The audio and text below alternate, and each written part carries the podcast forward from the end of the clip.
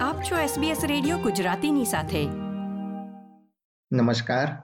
અઠ્યાવીસમી જુલાઈ બે હજાર બાવીસના મુખ્ય સમાચાર આપ સાંભળી રહ્યા છો વત્સલ પટેલ પાસેથી SBS ગુજરાતી પર.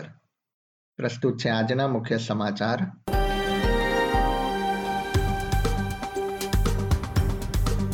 વર્ષના અંત સુધીમાં ફુગાવો આઠ ટકા સુધી પહોંચે તેવી શક્યતા. મોંઘવારી પણ વધી શકે. ઓસ્ટ્રેલિયાના પર્વતારોહક મેથ્યુ એકિનનું પાકિસ્તાનમાં મૃત્યુ. અને ઓસ્ટ્રેલિયામાં ગુરુવારે કોવિડ નાઇન્ટીનથી એકસો પચીસ મૃત્યુ નોંધાયા.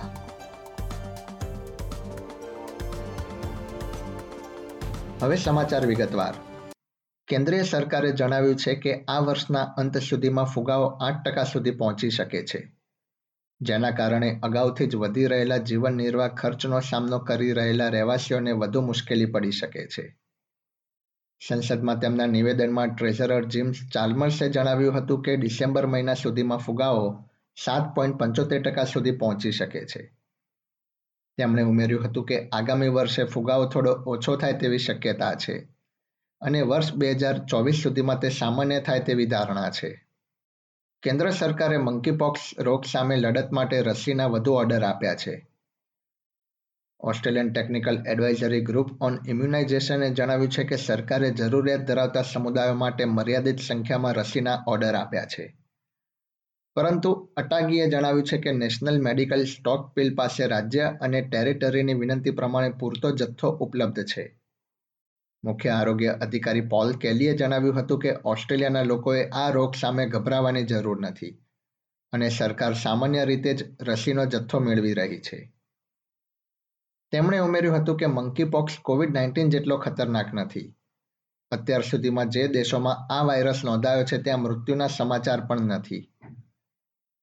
બીજી તરફ વિશ્વ આરોગ્ય સંસ્થા તરફથી જારી કરવામાં આવેલા એક નિવેદનમાં જણાવ્યા પ્રમાણે, અત્યાર સુધીમાં ઇઠ્યોતેર દેશોમાં મંકીપોક્સના અઢાર હજાર જેટલા કેસ નોંધાયા છે અને પાંચ મૃત્યુ થયા છે. કેન્દ્ર સરકારે દેશના અગિયાર મિલિયન કર્મચારીઓને ઘરેલું તથા પારિવારિક હિંસાની બાબતમાં દસ દિવસ સુધી પગાર સાથેની રજા આપવા માટે કાયદો રજૂ કર્યો છે. આ યોજના કેઝ્યુઅલ કર્મચારીઓને પણ લાભ આપશે. કેઝ્યુઅલ કર્મચારીઓ માંદગીની રજાઓ માટે લાયક હોતા નથી. નોકરીદાતાએ તેમને સામાન્ય દર પ્રમાણે જ વેતન આપવું પડશે, જેમાં પેનલ્ટી દર અથવા જો શિફ્ટ આપવામાં આવી હોય તથા તેને સ્વીકારવામાં આવી હોય તો બોનસ રેટ પણ આપવો પડશે. કાર્યસ્થળ સંબંધી મંત્રી ટોની બર્કે જણાવ્યું હતું કે આ બિલનો ઉદ્દેશ અવાજ ઉઠાવીને મદદ માંગવાની બાબતને સિદ્ધ કરશે. ઓસ્ટ્રેલિયાના પર્વતારોહક મેથ્યુ એકિનનું શરીર પાકિસ્તાનના ઉત્તરમાં આવેલા વિશ્વના બીજા ક્રમના ઊંચા પર્વત પરથી મળી આવ્યું છે. તે અને કેનેડાનો સાથી પર્વતારોહક એક અઠવાડિયા પહેલા ગુમ થયા હતા. સ્થાનિક અખબારોના જણાવ્યા પ્રમાણે, એકિન તથા કાર્ટિયલ અન્ય એક કેનેડિયન પર્વતારોહક જસ્ટિન ડુબે ફામી સાથે કેમ્પ ટુ થી કેમ્પ વન જતી વખતે ગુમ થયા હતા અને તેઓ નીચે પડી ગયા હોવાનું માનવામાં આવી રહ્યું છે. ડુબેએ જુલાઈ એકવીસના રોજ ફેસબુક પર પોસ્ટ મૂકેલી હતી, જેમાં જણાવ્યું હતું કે ત્રણેય પર્વતારોહકો સોળ કલાકના ચડાણ બાદ થાકી ગયા હતા. બે પર્વતારોહકના મૃત શરીરના સમાચાર હિમાલયન ટાઈમ્સ વેબસાઇટ દ્વારા પ્રસિદ્ધ કરવામાં આવ્યા હતા, જેને કે ટુ બેન્સ કેમ્પ દ્વારા પુષ્ટિ કરવામાં આવી હતી. એલ્બનીઝી સરકાર યુક્રેનના યુદ્ધના કારણે વિસ્થાપિત થયેલા લોકોને ઓસ્ટ્રેલિયામાં જરૂર હોય ત્યાં સુધી રહેવા અને અભ્યાસ કરવાના હકો આપશે. નવી યોજના અંતર્ગત જે લોકોએ રશિયાના આક્રમણના કારણે યુક્રેન છોડ્યું છે, તેને આ યોજનાનો લાભ થશે. આ યોજનાની ઇમિગ્રેશન મંત્રી એન્ડ્રુ જાઇલ્સ જાહેરાત કરશે. આગામી અઠવાડિયાથી યુક્રેનના જે લોકો ઓસ્ટ્રેલિયા આવશે અને પોતાના દેશમાં પરત જઈ શકશે નહીં તથા જો તેઓ સ્કિલ્ડ ફેમિલી, સ્ટુડન્ટ કે વિઝિટર વિઝાની અરજી કરી શકશે નહીં, તો તેઓ બ્રિઝિંગ અથવા પ્રોટેક્શન વિઝા માટે અરજી કરી શકે છે. મોરિસન સરકાર દ્વારા અગાઉ નક્કી કરવામાં આવેલી ટેમ્પરરી હ્યુમેનિટેરિયન વિઝા યોજના સમાપ્ત થઈ રહી છે. તે અગાઉ વર્તમાન સરકારે આ યોજના અમલમાં મૂકી હતી.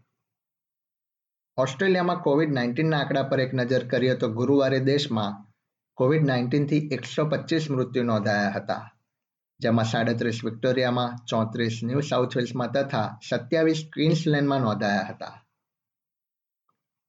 સાઉથ ઓસ્ટ્રેલિયામાં તેર એપ્રિલથી સત્યાવીસ જુલાઈ વચ્ચે થયેલા સત્તર મૃત્યુનો પણ સમાવેશ કરવામાં આવ્યો છે.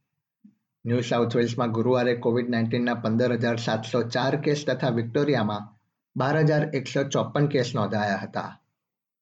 ક્વિન્સલેન્ડમાં પણ સાત હજાર ત્રણસો ચોસઠ કેસનું નિદાન થયું હતું તથા વેસ્ટર્ન ઓસ્ટ્રેલિયામાં પણ ચાર હજાર નવસો એકસઠ કેસ નોંધાયા હતા. એસબીએસ ગુજરાતી પર આ હતા ગુરુવાર અઠ્યાવીસમી જુલાઈ બપોરે ચાર વાગ્યા સુધીના મુખ્ય સમાચાર. આ પ્રકારની વધુ માહિતી મેળવવા માંગો છો અમને સાંભળી શકશો Apple podcast Google podcast Spotify કે જ્યાં પણ તમે તમારા પોડકાસ્ટ મેળવતા હોવ.